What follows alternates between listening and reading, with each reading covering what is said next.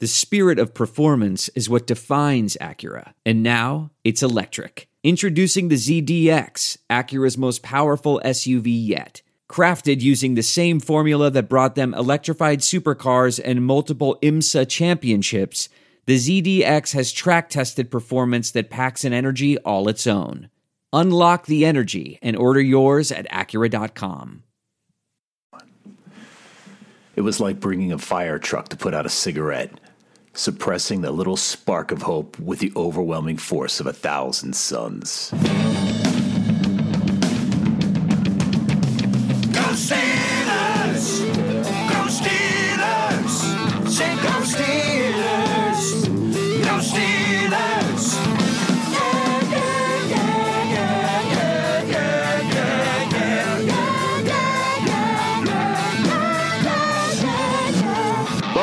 Steelers Outpost Podcast, a proud member of the Armchair All Americans Network.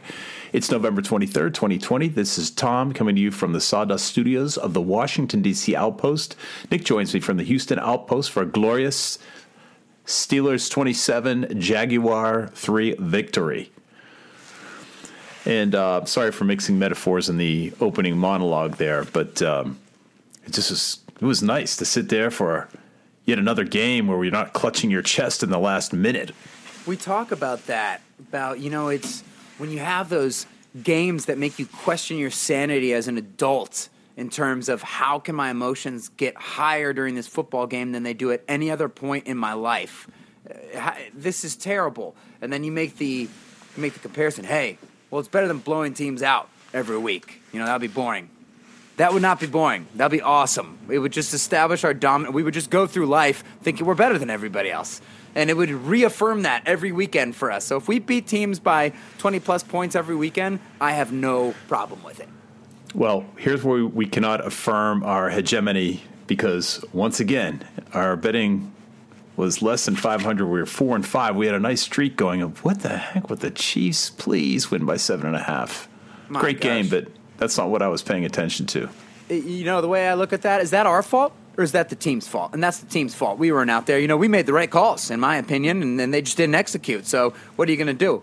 For one thing uh, extra, I know whose fault it definitely is not.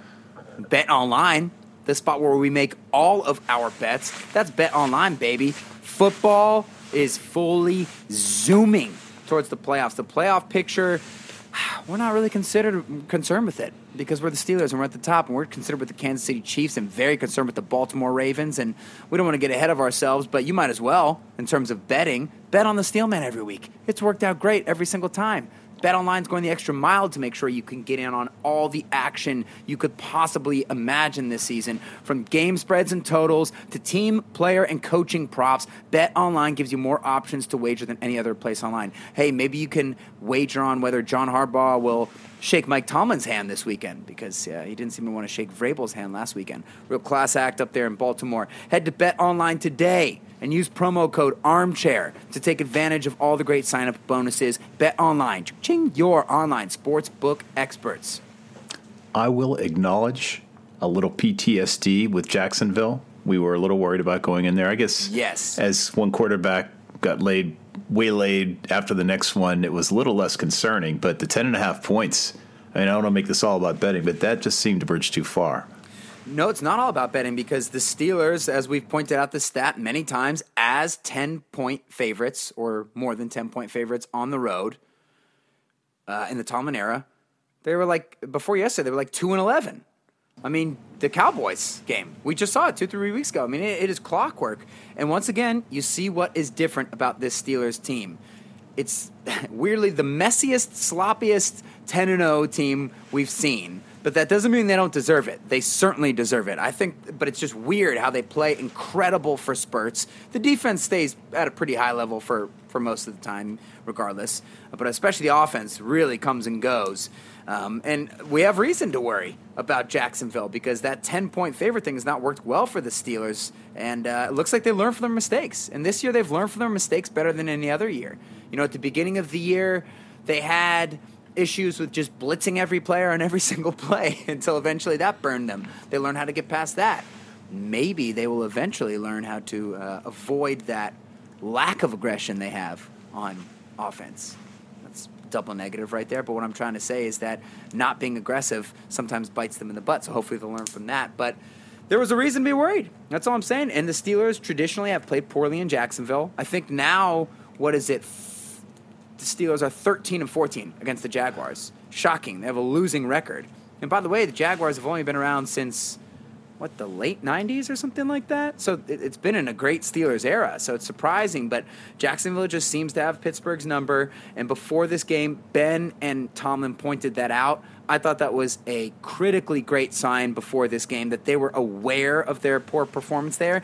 And hey, I don't know about you, but that Jacksonville Jaguars loss in the 2017 playoffs, for me, might be my most painful Steelers loss ever, including the championships against New England and so on and so forth. But I think that Ben remembers that season and that team that taunted him after the five interception game before he was majestic in the playoffs. Um, and so, yeah, looks like the Steelers were ready. I don't think that it's just a small feat that they were able to blow out a team, which we are constantly begging them to do at 10 and oh. 0. Uh, just to confirm, I'm not sure. So the Jaguars lead the all-time series 14 to 13, and it stems back to 1995. Well, let, us just let's start on the defensive side of the ball. I mean, three points. The story, uh, right? previous low was seven against uh, Cleveland. That the Cleveland Browns scored. Yeah, it's basically the story. The other story is Jake Luton or Lutton. I don't think I will ever have to actually learn his name. We try to watch these games with the announcers on a low volume for many reasons. If I can give you exhibit A is Charles Davis at halftime had an all-timer. It was it was incredible. Some prop usage that even Carrot Top would be ashamed of. The guy is holding a football at halftime. He brings it into the camera shot uh, as like a, a centerpiece for his act or for his you know his his tight halftime 60 seconds and he says hey this is going to be really important for the jaguars in the second half and holds up the football when you play the steelers this is really important hey charles did you just point to a football as being important in a football game that's your analysis you you should be fired on the spot for that prop work. That is disturbing. So, long story short, don't really listen to the announcers. Don't know how to pronounce, Luton or Lutton's name, the quarterback for the Jaguars. Don't think I ever will have to.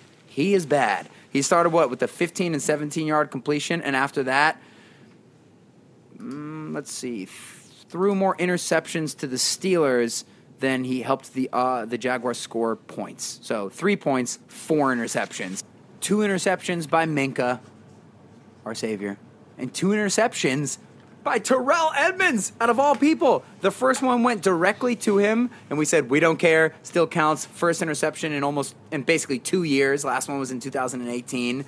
But the second one was gorgeous. He jumped up in his zone, tipped the ball with one hand to himself, and made the catch. It's kind of been the little breakout season that we've been looking for from Terrell Edmunds. He's been much better in coverage. I'm not saying he's a he's an ace, but he's not a liability. He's been good tackling, and now he had a couple splash plays. That's huge for his confidence. That's huge for the Steelers' defense. And the Jaguars are terrible on offense. I do not know why they didn't play Minshew. Is he injured, or are they just benching him, benching him? Because, yeah, he uh, he could have made some more progress in that. The Jaguars got into Steeler territory exactly two times. Did, did that make an impression on you during the game? I remember you and I were talking after the third quarter. You know, the first half had ended so excitingly. We had seen the bomb to Claypool. We had seen some big offensive plays, and we actually weren't on the phone for most of the third quarter. And we called each other at the very end and said, I think we were bored out of our skulls and forgot to call each other. It was so boring. So I don't remember them being in the Steelers territory that much, but that makes sense. They got into their, their first possession. As you point out, Luton, we'll just call him Neutron Luton, Sure. had this uh, opening opening pass for 17 and 15 yards. They ended up getting their field goal. And uh, when they got down to the 11, they threw the interception to that was Minkah. That was Alu Minkah. Alu, former top 10 first round pick from the Jacksonville Jaguars, making his presence felt. He's been great ever. He basically picked up where he left off since he got back from the injury. Of course, Minkah has a magnet for the ball. I've never seen anything like it. It's not that he doesn't make great plays. We've seen him make great interceptions. He's been incredibly sure tackling after those first rough couple games, but it is insane how the ball bounces to him so often, and uh, that ball bounced right to him. Had a little bit of return. I got excited. I thought he was going to house it, but yeah, Steelers defense was incredible. I don't think there's really much to talk about whatsoever. Quarterback is horrific. They have a couple of okay wide receivers. Robinson, their rookie running back, he was fine. I mean, he doesn't have much to work with 73 yards on 17 carries. Seems like there was a lot of holding going on in the game, and the Steelers were prevented from getting a sack until like late in the game, like maybe in the second half, it felt like when Tuitt got one. And then I guess TJ Watt finally got his first holding call for him of the year late in the game. So it wasn't like they sacked the guy 10 to 20 times, but uh, I mean, they just there was there was nothing. There if you had a Jacksonville podcast today, there's no positives to point out about the offensive side. Well, they had that field goal on the opening drive. Oh, that was nice. Yeah, that's true. Hey, were you surprised they only the Steelers only got two sacks? Doesn't it feel like the pressure was there? Yeah, I think that they did a decent job getting the ball out of his hands and onto the ground as often as he could. So it just it didn't matter, and that's why sacks are a funny stat. I mean, it's like was the guy even at fifty percent completion? I mean, the the Steelers defense definitely did their job. So the streak continues, though. What do they have? The second or third longest sack streak ever at this point? Yeah, Uh, I believe so. 60, yeah. So, dang, you just pulled that up out of order. 67 games with a sack. uh the record is 69, and I think you're right. We are Uh-huh. Bay, third. Two, two teams set- tied with 69. You know what? Since there is nothing to talk about in this game, can we just bathe in some statistics? Sure. Just scrub them underneath under under pits and enjoy that the fact that the Steelers are number one in interceptions with 15. Obviously, yesterday was very helpful. Number one in sacks with 38. Um, interestingly, they have a pass completion percentage of 54, which is number one in the NFL. Those are actually pretty telling. No, no, I'm not. Those are telling because they said on the broadcast yesterday the Steelers only have like the sixth ranked overall defense and like third or something like that in terms of points. I might be flip flopping those, which sounds weird. Wouldn't you think the Steelers would be the number one defense this year? Well, they're not. It's an interesting kind of defense. It reminds me of a, a much more talented, much better version of that 2009 Saints defense or whatever the year was when they won the Super Bowl, um, where it's like you can get yards on them. I mean, you're not just going to line up and run the ball on them, of course, but like they'll give up some yards, but they just make so many splash plays. y- You really can't avoid them. I mean, just look at the Lamar Jackson Baltimore Ravens game as an example. If you're if there's Baltimore fans after that game saying, "Oh, if we don't turn over the ball four times, five times, if you count that Joe Haden interception, then we'll be okay." Like 'cause it was five times. like there's not five fluke turnovers in one game. The Steelers will take the ball away from you. And the goal basically is, hey, look, our corners are decent. They're okay on the outside, Nelson and Haden. They're not super fast guys. Uh, the slot guys we love, you know, Hilton and, and Sutton. Obviously, you have Minkah back there, so it's a solid group back there, but you don't have a ton of speed at the corner position. So, what we're going to do is take our all world front seven, the front four especially, and we're just going to blitz the crap out of you. And either we're going to get you, we're going to force you into a bad throw, which we're going to pick off, or we're going to force you into an incompletion because you have to throw off of your rhythm. And that's basically the Steelers' identity. So it's interesting to see. Yeah, they lead in those splash play kind of categories. Well, I don't know what the measure for for counting a team as the top defensive team because the Steelers lead in terms of points per game. Oh, you know what? 17.4. I bet you this this that stat was given to me at the beginning of that game, and then you hold a team to three points. That's going to help out your average a lot. It's, it's quite helpful indeed. Yeah, so I think that that's what we got on, on the defensive side. Honestly, I mean, it's just par for the course. It was nice to see Alualu back there.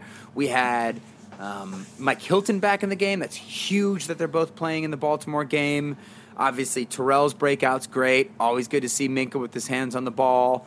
The, the guys in the front, they do the same thing they do every game. They're phenomenal. That's great. The offense is where we're just going to basically tell the exact same story we tell every other game with one little asterisk.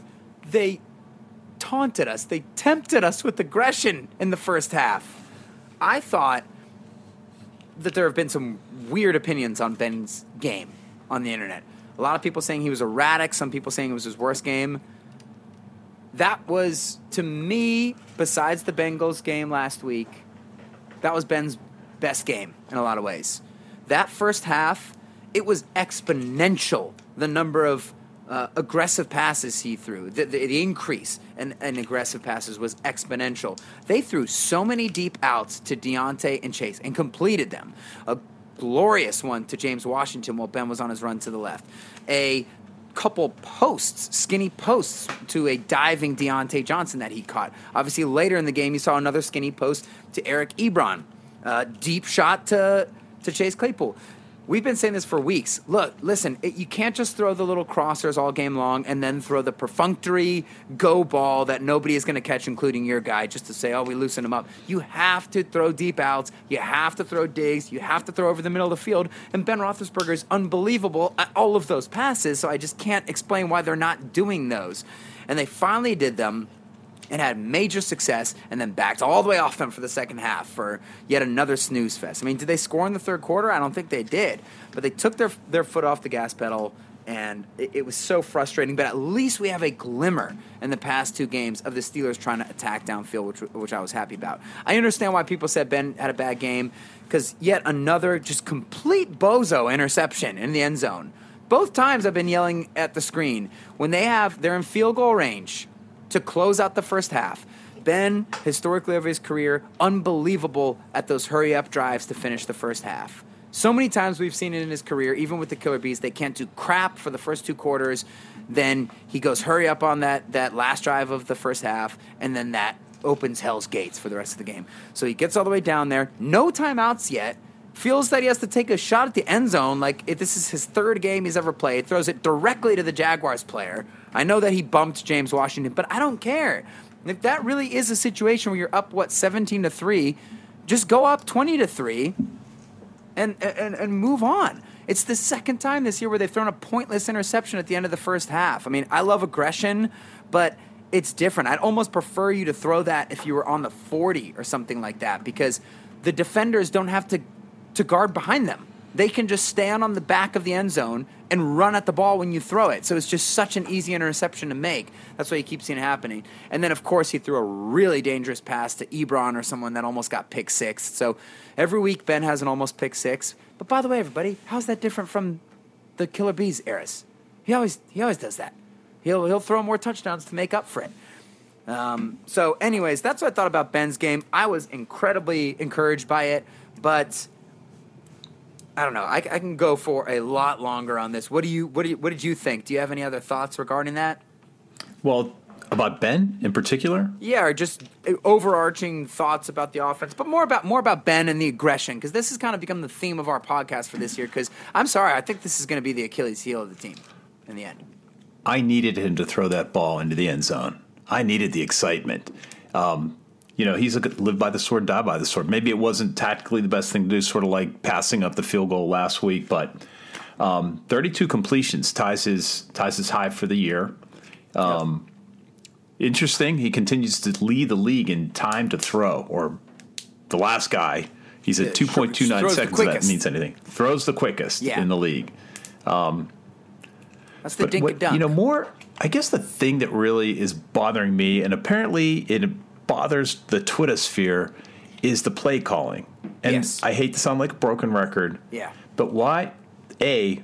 Why is Benny Snell the big back?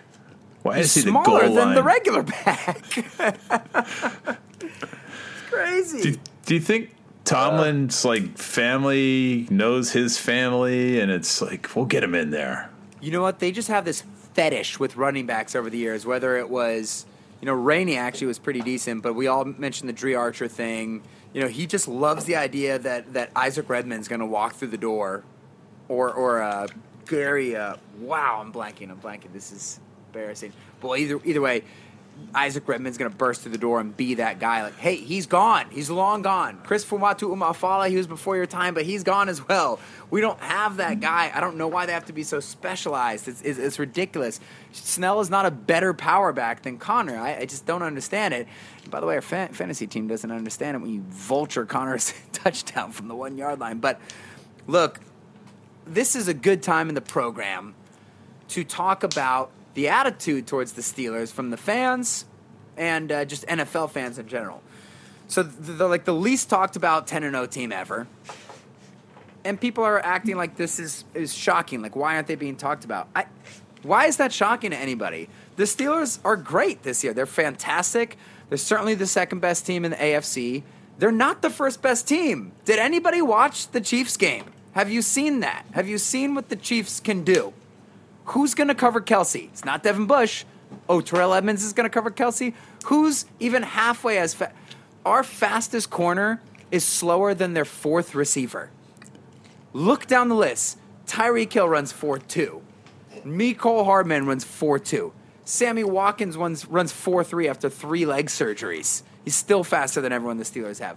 Robinson, Pringle. I mean, if you don't understand the Chiefs thing, then I'm convinced you've never watched them play. Also, their quarterback, pretty decent also their offensive coordinator, head coach, historically had a great time against the Pittsburgh Steelers. Why do people keep forgetting this? The reason why the Steelers aren't being talked about isn't because they're not good. They're they're great this year. But the Steelers are propped up by in, in like an unfathomable amount of superstars on the defensive side of the ball. And on the offensive side of the ball, some guys who are really great but inconsistent, and the, the offense disappears for quarters at a time. They've never put together more than two good quarters in a whole game, and now we're and people complain about it during the games, and then after the games they get pissed off when people point it out. I don't get it. What are you watching that says the Steelers are a consistent offense? They're either horrible or very impressive when Ben's calling the plays out of five wide, which is a huge problem to itself. So if you watch the Kansas City Chiefs play, you should understand that we don't care about what this what people think of the Steelers. We want them to get the seventh ring, and to get that seventh ring, all likelihood you're going to have to go through this juggernaut that's in Kansas City. And if the Steelers keep playing this little dink and dunk method that they're doing, it's not going to go well. So that's where I get angry about this play calling. It has not gotten much better. I liked the aggression in this pass game, but it just terrifies me that they they it, we're 10 games in now. You should have seen the shift by this point in the season. This is when you start to see the teams adjust those problems that they've had all year. So there's plenty of time to do it. But like, look, you're not going to get as much hype as a 10 and 0 team when you've only blown out two teams. You've had a close game with multiple basement dwelling teams, and the best team is considered to be the other, the nine and one team. You know what I mean? So it's not that I'm saying the Steelers aren't awesome; they're they're phenomenal. But come on, like what are we watching here? I'm not going to apologize for 10 and 0 beating No. up on some doormats. We often lose to doormats. I mean, I think our 10 and 0 is better than the Chiefs because you know this season was set up for us to stumble all over these cellar dwelling teams. And you know what? So Yeah, know, let's just talk about this. awesome. Here's the We don't care, here's the though. troubling here's the troubling part that it again when I die I'm just if if if things go right I'll be able to make a request to go back. I want to be inside all of the coaching rooms when they make these decisions. But it seems to me that you make significant shifts in game strategy when you're behind, i.e., you say, Right. "Okay, Ben, go ahead." We've all seen that Twitter picture of Fichtner and Tomlin on the Yeah. side where Tomlin said, "Just let him go" or whatever that. And then it seems to flow. And Ben is a rhythm quarterback, as you've pointed out a million times before, and it's fine. And I actually am not as bothered by you to rely on that because if a team figures out the rhythm and the passing game, you do have Conner. By the way, Conner was had um, 89 yards on 13 carries. He averaged 6.8 yards a carry. Even if you take out his 25 yard run, he was averaging over five yards. So I, I'm comfortable with Conner. If you loosen the team up with the passing game, you can always just break out the running game. Minus, But you can't Minus because they haven't been able to, except for the team that just lost No. nine games in a row. you can break it out if you choose to. I just think they have this bifurcated strategy that they pull out when they get behind or they're threatened. Why do you have this super controlled, almost scripted first half of this running? As you've again, I'm just scared. using your observation. Yeah, yeah. We're living in our fears. We live in our fears, which is the irony. Tomlin lives in his fears more than anyone else, except for when it comes time to be like, how about we go for two where it makes no sense at all? Why? We don't live in our fears. But there's there's charts that we can use. Get rid of the charts. We do not care. Here's why I'm pissed off, Dad. This is what it is. And I wish we had done this at the top of the episode. Because this is my real feeling about this team. The reason why I'm pissed off is because the offense has enough talent where they should be blowing teams out like the Chiefs. They should be able to hang 35 points on the Kansas City Chiefs defense, no problem. Chase Claypool is becoming Julio Jones. Chase Claypool is incredible. Oh, by the way, he's the number two because Diontae Johnson has arrived, like all of us have predicted. His second 100 yard game in a row. Is Ben in 2017 form? I don't, I don't know, but I mean, probably not, but not that far from it. And by the way, he's getting better every single week after missing a whole year. So there's plenty of throws yesterday that say the physical thing looks identical. There doesn't look to be that much of a physical change to him at all. He is slinging the ball. So that's why I'm pissed off. Is it it seems like the Steelers your your third receiver is sort of a number 1. Juju's your third receiver.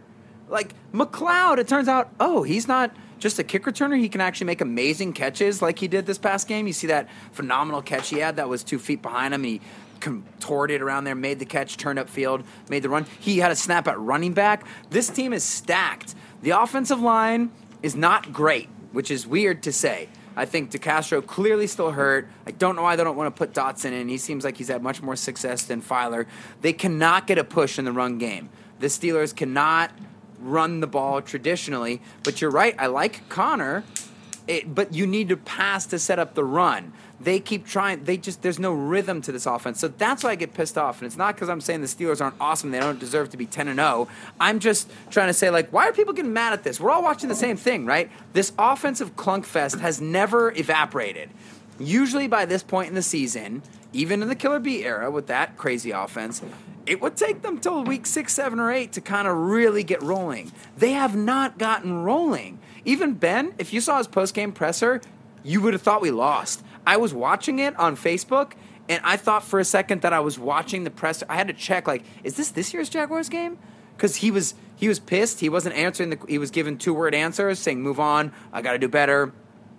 So even Ben knows, like they should have beat that team by 50. And I know there's people listening right now saying that you should be happy with the victory. I'm, I am totally happy with the victory. I understand the Steelers are moving forward at a this certain pace. Like you and I have said, they usually lose that game. So winning by over 20 points is, is phenomenal. But that's why I get pissed off because you do need to watch the other teams play to understand what they can do. I don't think a lot of fans are doing that. And the Steelers have the talent where they should be the best team for sure. And I don't think that you could just say, well, they're 10 and 0, so that automatically makes them the best team. I think the Steelers' goal right now is bigger. It is Lombardi, Lombardi, Lombardi, or bust. And they need to throw the damn ball down the field to open up some holes for Conner. The man beat cancer, for, for God's sake. He can't beat your crap game plan, Fichtner. So, do you think it's a matter of Fichtner and Tomlin would respond and say, look, we need a running game to open up the passing game? They've got to justify it somehow. Yeah, I mean, I actually think that they've done some good things in like in in tailoring their game plans, pass heavy or run heavy based on the op- opponent, but just I think that what we have right now is like a I don't I was going to say 65-year-old coordinator. He looks 94 years old. We have a 94-year-old offensive coordinator who's never been a play caller in the NFL and the guy just doesn't know how to sequence plays together. And so when you don't know how to Sequence sequence, plays? I mean, what, what, let me go back to my key plays of the game. No, let me go to my crappy plays of the game chart where they have um, McFarland running two times for negative one yard. Thank you. Perfect. That's a perfect. You know what he was running out of? Uh, what was it? Twenty-two personnel, one Wing T. receiver. What basically one receiver, two tight ends, two running backs. They did it last week. We said that was the dumbest thing we ever have seen in our life. And Fichtner's eyes should be gouged out, and you should have to coach now by ear. And if that doesn't work for you, I'm sorry, you're out of the league. Last week they did two plays in a row from a goal line formation in the middle of the field. First play, no yards. What are we gonna do? Roll that same crap back out there. Are you? Are you freaking kidding me? He's a big guy. He's Are you kidding guy. me? You run it again? It's second and 10, then you run it again? Well, they'll never do that again. They did the identical thing this week. You should be punched in the larynx until you can't talk anymore, so that we can never have you call a play ever again. How do you do that? The- even a middle school coach won't do that. So it's a problem. And there's a lazy, like, okay, so there's lazy narratives from fans who don't watch things, and then there's na- lazy narratives from quote unquote pundits or people who tweet about the Steelers but who don't watch the film, who don't really understand what they're seeing. There's like the lazy narrative responses to the lazy narratives. And one of those things is like, just stop saying that it's the offensive coordinator's fault. There were a couple guys, big Steelers writers, who said, uh, people complaining about Randy Fichtner. Uh, meanwhile, we're up 17 to 3 in the second quarter. They tweeted that. And I wanted to tweet them back at the end of the third quarter and be like, still 17 to 3. By the way, the other quarterback's never going to play in the NFL again. So, what's this crap about, like, if there's just no context to anything? 17 to 3. Oh, it, it could be the 85 Bears or it could be the 2020 Jaguars who have won no games since the opening week and have a semi professional court. Like, there needs to be context to all this stuff. So, just saying, like, you think that you're like a football head when you say don't blame it all on the coordinator. This is hugely on the coordinator. The only other people at fault right now are the offensive line not getting a great push and Ben making some pretty boneheaded decisions every once in a while, but he's made some great plays as well. The receivers were phenomenal, and uh, it, it is the offensive coordinator. And I don't know what to tell you. I just need to see it improve, and I'm going to go crazy if it doesn't. When you see an empty backfield, an empty Steelers backfield, and five receivers, what do you feel? A tingle on the back of your neck? Excitement? That we're just going to mow through that defense like they're not like a hot knife through butter or like a steely, sharpened blade through pubic hair? We're going to mow them down like that blade through the pubic jungle that you know should not exist anymore. And thanks to Manscaped, it doesn't have to. Listen, untrimmed pubes are a thing of the past, according to Manscaped. It's time to gear up and get yourself the gift of shaving this holiday season. Get it for your dad, get it for your son. I'm talking about the Manscaped Perfect Package 3.0. I don't know if they're talking about your package or if this is a, a deal where you get a bunch of different stuff together, but I'm pretty sure, uh, pretty sure we know it's a little bit of both, everybody. Listen, Manscaped has redesigned the electrim, electric trimmer. Their Lawnmower 3.0 has proprietary advanced skin safe technology so that this trimmer does not cut you where it counts. It's also waterproof so you can use it in the shower. I've said that a number of times. Also got a light. You can do it in the dark. That's that's what you want to do. And that perfect package 3.0, it is a package. The Lawnmower 3.0 comes inside that, and it makes for the perfect gift this holiday season. It seriously does. It is one of those things where you might you wouldn't be excited to get like a trimmer. You want something that you could take for a ride? Well, guess what? You can take this thing for a ride. It's not a trimmer. It's the future, and I have it. It's incredible. It just makes uh, any shaving accidents a thing of the past. Use their bombs. Use their use everything. All right, just use Manscaped. Twenty percent off, free shipping with the code ArmchairManscaped.com. Your balls will thank you. We are taking on the Baltimore Ravens this weekend. What what do you think this the point spread will be there? How do you think that'll open up? I think the COVID is going to make a difference on the point spread. Uh, it's in Pittsburgh, right? So I bet you the pit. I wouldn't be surprised if it were like six points, but probably three and a half is the traditional oh, I was one. If they were seven, smart, yeah. I, I, I, I, if I'm setting the line, it's Steelers Ravens. It should be a three and a half point spread, you know. And if you you could probably check that over that bet online because bet online is going to be the place where that you're going to want to bet on that Steelers Ravens game. You're going to want to bet on the Steelers because they're the best team we've ever seen, baby. They got game spreads, totals, team player, and coaching props. Bet online gives you more options to wager than any other place online. That's our spot to win bets. We've been losing bets. We're going to change that. We're going to start winning them. That's not Bet online's fault. That's it's not our fault either. It's the team's fault. Okay. Head to Bet Online today and use promo code Armchair to take advantage of all the great sign-up bonuses. Bet Online, ching your online sportsbook experts. Speaking of the Ravens, Mark Ingram against the uh, so the Ravens drop a 30 to 24 game to the Titans and in that game Huge. we have Mark Ingram with exactly two carries for 2 yards but we had JK Dobbins 15 carries for 70 yards. They will not be seeing the field this week. As will is this the case with Brandon Williams defensive tackle. Yeah, huge. I mean, the Brandon Williams one, that's even more encouraging. I don't know if Calais Campbell's going to be playing this week or not. Uh, their other giant defensive tackle, defensive end, actually. Um, but if he's out as well, oh man, this game is just ripe for the picking. And, and Ingram was working his way back from an injury, anyways. That's why he had just got a couple carries. And I know that they want to get the rookie to be their main guy there, but that's the leader of their team, in my opinion, is that Mark Ingram.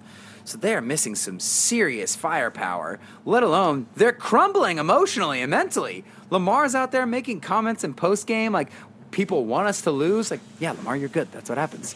And and John Harbaugh is literally starting fights with players at midfield before their games, like against the Titans, to try and psych his team up. And then he's not shaking the hand of the other coach when they're done. And they are crumbling. It is glorious. But they're the Ravens. So I do not give a crap. They're very dangerous. They dominated the Steelers in the last game. Save for like a 10 minute stretch where the Steelers were able to turn it around thanks to an Alex Highsmith interception and some pinpoint Ben Roethlisberger passes when they really counted. But otherwise, oh, it was brutal. So we know that this game's going to be close. But the Steelers are reportedly wearing the color rush uniforms, and it's in Pittsburgh at night on a holiday, and we have many good memories of this. Last time they did that against the Ravens, color rush holiday nighttime, we saw an immaculate extension to win the AFC North. So let's hope that we see something glorious and similar to that. But the uh, yeah, the, the COVID thing. Um, hey, I mean, those are some big losses for them. And the Steelers get Alualu and Hilton back for this game. They did not play the first game against the Ravens, so that should help. And uh, I think the Steelers have to feel much better about this than the last time when they were not ready for that Lamar option offense. Well, you know what's interesting? They they had a five and one record to start the season, but they have been three and well one and three over the last four games. Also Yeah. interesting, they scored twenty four points in three of those four games. At least they're consistent. So yeah, they are they are really heading downhill. It's weird, but I'm not writing them off, man. I mean, this is the Ravens we're talking about. They're they're a phenomenal team, but it would be nice to put a little nail in the coffin with this one. It doesn't uh, virtually lock up the AFC North, but it, it gets very close to doing so. Uh, obviously, the Browns are in second place at this point. Here's my argument for coming out of college and signing the contract as soon as possible. Joe Burrow. I never thought I'd I know it that. happened after he signed his contract. There's no reason for Tr- Trevor Lawrence to stay in school. No, this is actually kind of depressing, and I hate Cincinnati with all my heart. But Burrow uh, didn't just tear something in his knee; he destroyed the entire thing. Adam Schefter has reported, I don't know, ACL, MCL, PCL, like one of those just disaster knee injuries. That's at least a nine to twelve month timetable for his return. So he might miss next year as well, which is insane. Crazy. It makes that Bengals uh, game on the schedule easier later in the season. Um, obviously, you don't want it to happen this way. Joe Burrow's so cool, such a great prospect. It just hurts when you hear a guy get hurt like that. It, it sucks. It makes your your stomach stomach sink. You know, we'd find a way to put him in his place and beat him every time we played him. Who cares, right? So that just that that really stinks for Burrow. It does make for a, you know an, a little bit easier schedule for the Steelers here, who are not going to have the cupcake schedule that everyone predicted them to, to have. I don't know why people said that. By the way, it's like, are you looking at the end? It's got the Ravens and the Colts and the Bills, Browns. All those are playoff teams. So yeah, that sucks for Burrow though. That's depressing. He was having a phenomenal rookie year as well. So they're going to replace him with Ryan Finley. He's the worst. He, he probably was roommates with Luton, the crouton, somewhere. North Carolina. State. Yeah, we played him last year. I think he completed two passes. So, at the risk of lighting the fuse again, Yes. Chris Sims gave us his top 10 quarterbacks. I'm going to pound every one of you into the ground. You are about to be baptized in defense of one of the great football minds of our time, Christopher David T. Sims. Okay, look. Seriously, Chris Sims is one of the best analysts out there. Uh, he watches every single team. He watches the film. He breaks it down. He has breakdowns on his Instagram readily available for you people to not watch and just claim that he puts things for clickbait. But uh, this is one of the good guys. This is uh, an influence on our podcast for sure, and somebody who's educating football fans out there to learn how to scout people through context and not just from numbers. You're not just the best team because you've won the most games. You know, you're not just the best quarterback because you have the best stats. What's there to be had? When you're throwing to receivers, are they wide open all the time? Or are you Deshaun Watson in Houston? Who say, oh, maybe he sucks. It's like the guy doesn't have a line, or receivers that stay healthy, or they traded away his best player, and yet still he's a one man team making things happen. He was he has historically been one of the biggest supporters of Ben. You know the media hates Ben. They they wrote him off after his douchey early career exploits. But Sims is always there saying like this is a a top 10 or at least borderline, at, at, worst, borderline top 10 quarterback of all time. One of the greatest deep ball throwers ever. Of course, incredible at extending the play, but people don't realize the tight windows he throws the ball into. Nobody gives that analysis of Ben. They all just gave the same stupid analysis that they gave 14 years ago. Like, oh, he's big and he breaks tackles and he extends plays. Like, nobody talks about his evolution as a quarterback. Well, Sims does because he watches the film, he watches the context, and he tries to compare people when they're not on, on, on the exact same even playing field, you know? I mean, he's a great a- analyst that way. He admits his biases, something that we try to do. You admit when you're wrong, so on and so forth. So he made a top 10 quarterback list, and fans are furious that Ben is not on it. Uh, or top 10 quarterback so far this year. Fans are furious that Ben's not on it. And I don't know why. Do you think that Ben's been a top 10 quarterback? How am I have to say, say this? I am, without a shred of doubt in my body, the number one, number one, number one. Not there's not even there's not even a close number two. I am the number one Ben Roethlisberger fan in the history of Ben Roethlisberger. What are you gonna say? Back up. You know what you're going to get in this show? Yeah. This is a unique I'm a- I'm a podcast because now. I am Nick's father, and I can actually verify that he is It's obscene. crazily, obsessively, actually needing therapy. Ben Roethlisberger's number one fan. Yes, it's true. I will give the Hall of Fame speech when it's time.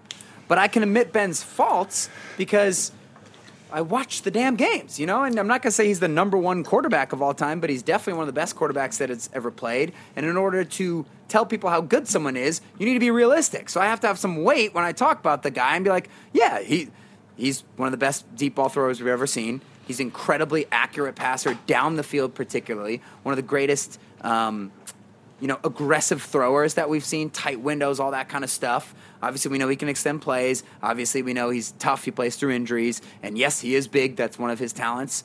Um, and then, yeah, we know he also has some bouts of inconsistency and maybe isn't as surgical as some of the other quarterbacks.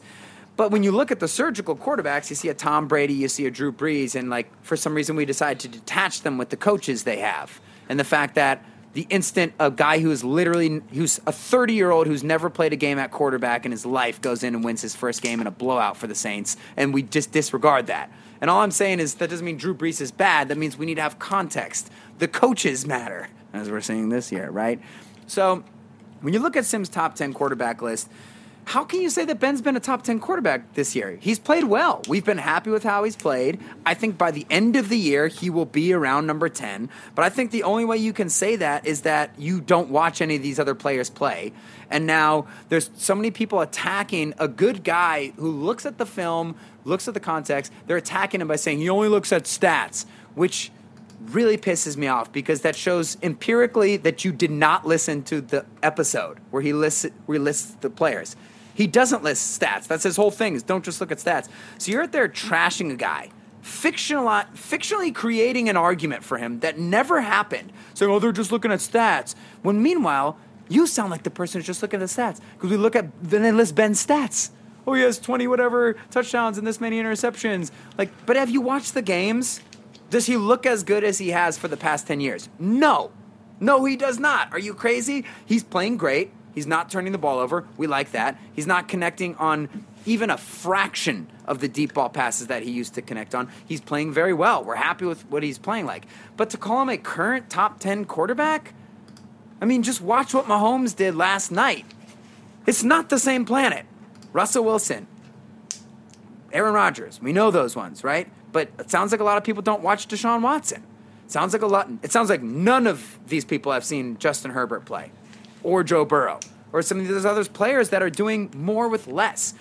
I don't care what those players do. I care about where Ben's ranking is in, in the history of the game, and that's why this guy's list. This is one of the only, if not the only, major media defender of Ben Roethlisberger. in a global context that way. But I just care that Ben gets the Super Bowl because after that, no one's going to give a crap. He's going to be a three-time Super Bowl winner, and that'll be eternal, right? But just when you watch football, there has to be context. Don't just react to people and get angry over a list without even looking at the context for it whatsoever.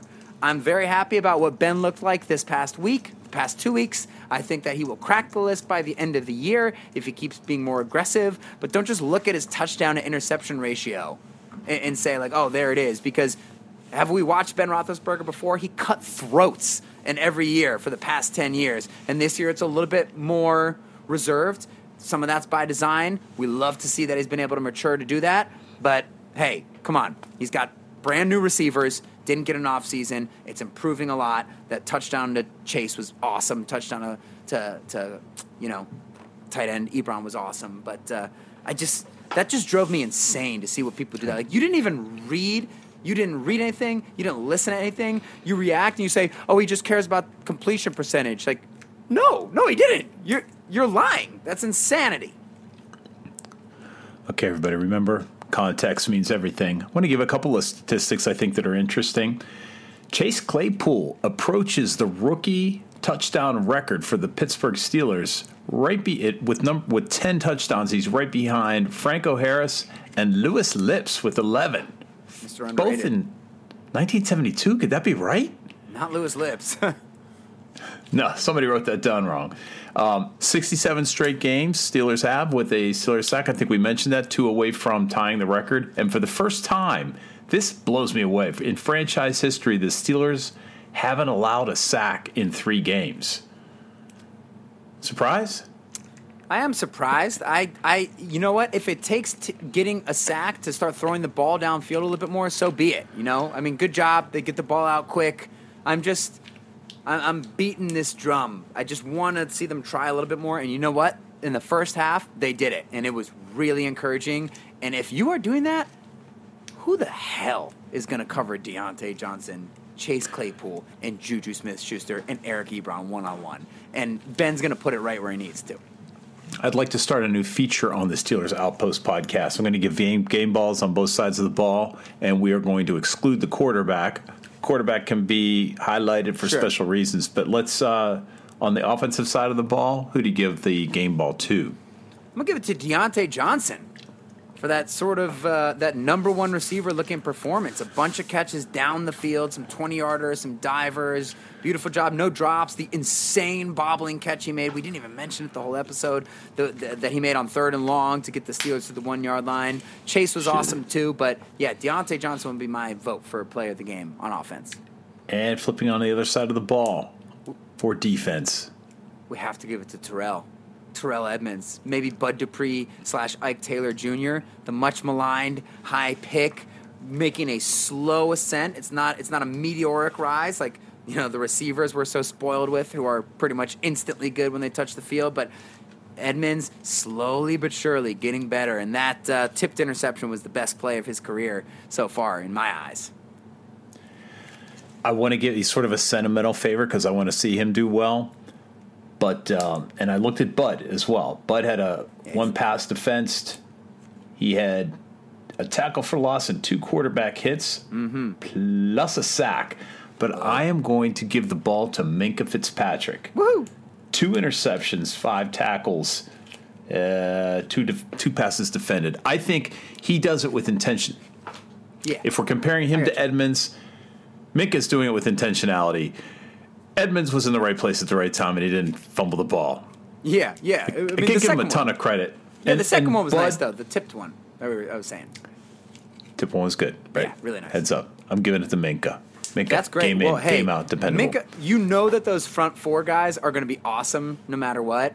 Minkah's the one you just want to keep seeing him make plays because you, you just it just reminds you so much of Troy, not in their playing styles whatsoever. They play completely differently, but it was that thing where it's like the Steelers didn't have great corners. I mean, it took Ike a while to become really good, but they had Troy when he would go out.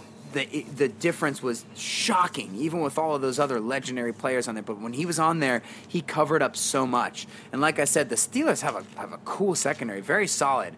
Not a lot of speed on the outside. If Minkah can keep making plays like that, he really covers up a lot. Uh, not, not that he's covering up for bad players. He's covering up for, for good guys. But you know, if if he's hot, my, you know argument for the best safety in the league. Visit the website, SteelersOutpost.com. Check us out on Instagram at Steelers Outpost. Hit us up on Twitter at Steelers Outpost or shoot us an email at SteelersOutpost at gmail.com. Until next week, thanks for listening. Happy Thanksgiving. Giving. Happy Thanksgiving. Go Steelers.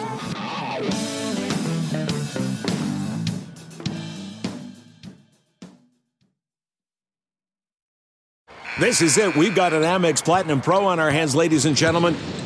We haven't seen anyone relax like this before in the Centurion Lounge. Is he connecting to complimentary Wi Fi? Oh my, look at that, he is! And you will not believe where he's going next. The Amex dedicated card member entrance for the win! Unbelievable! When you get travel perks with Amex Platinum, you're part of the action. That's the powerful backing of American Express. Terms apply. Learn more at americanexpress.com slash with Amex. I want to tell you a story. It's a story about a scandal, broken relationships, gossip, rumors, money, corporate rivalry, and a broom. A performance enhancing broom. My name is John Cullen. I'm a comedian, podcaster, and for 20 years, I was a semi professional curler. And I want to tell you the story about how a single broom almost imploded the 500 year old sport of curling. We felt like we were bringing a knife to a gunfight. It's the story of a superstar and his fall from grace. Well, I was being dragged through the mud. It's the story of two brother entrepreneurs with a dream. I said, that's great news. It's a story of intrigue. I still don't understand why we want to keep his name secret. The full story has never been told, so I'm going to tell it. Broomgate How a Broom Almost Killed Curling. It was a year I'd like to forget. To listen to Broomgate, search for Broomgate in your favorite podcast app. That's all one word Broomgate. We're driven by the search for better. But when it comes to hiring, the best way to search for a candidate isn't to search at all. Don't search, match with Indeed. Leveraging over 140 million qualifications and preferences every day, Indeed's matching engine is constantly learning from your preferences. So the more you use Indeed, the better it gets. And listeners of this show will get a $75 sponsored job credit to get your jobs more visibility at Indeed.com slash match. Just go to Indeed.com slash match right now and support our show by saying you heard about Indeed on this podcast. Indeed.com slash match. Terms and conditions apply. Need to hire? You need Indeed. What makes a life a good one? Is it the adventure you have? Or the friends you find along the way? Maybe it's pursuing your passion while striving to protect, defend, and save what you believe in every single day. So, what makes a life a good one? In the Coast Guard, we think it's all of the above and more, but you'll have to find out for yourself. Visit gocoastguard.com to learn more.